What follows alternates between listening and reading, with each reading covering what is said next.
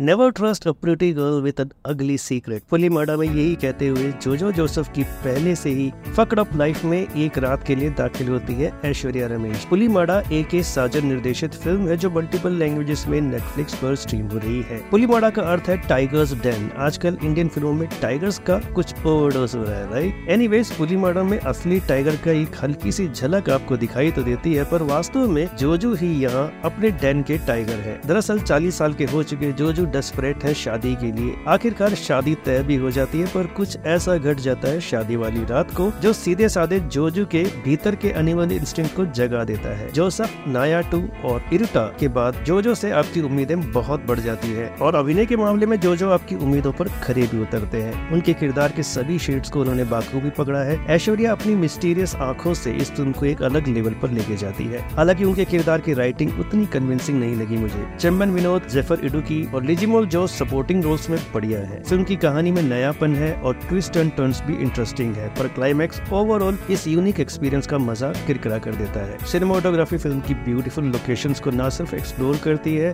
बल्कि इस टाउन को भी इस कहानी का हिस्सा बना देती है। फ़िल्म का बीजीएम एक्सपेरिमेंटल है, पर कुछ जगह फ़िल्म के टोन के साथ जल होती हुई नहीं लगी मुझे। पुलीमाड़ा जोजो की प्रीवियस फ़िल्मों जितनी शानदार ना होते हुए भी एक बढ़िया वन टाइम वॉच ज़रूर है जिससे फ़िल्म की बात की रेटिंग रहेगी थ्री स्टार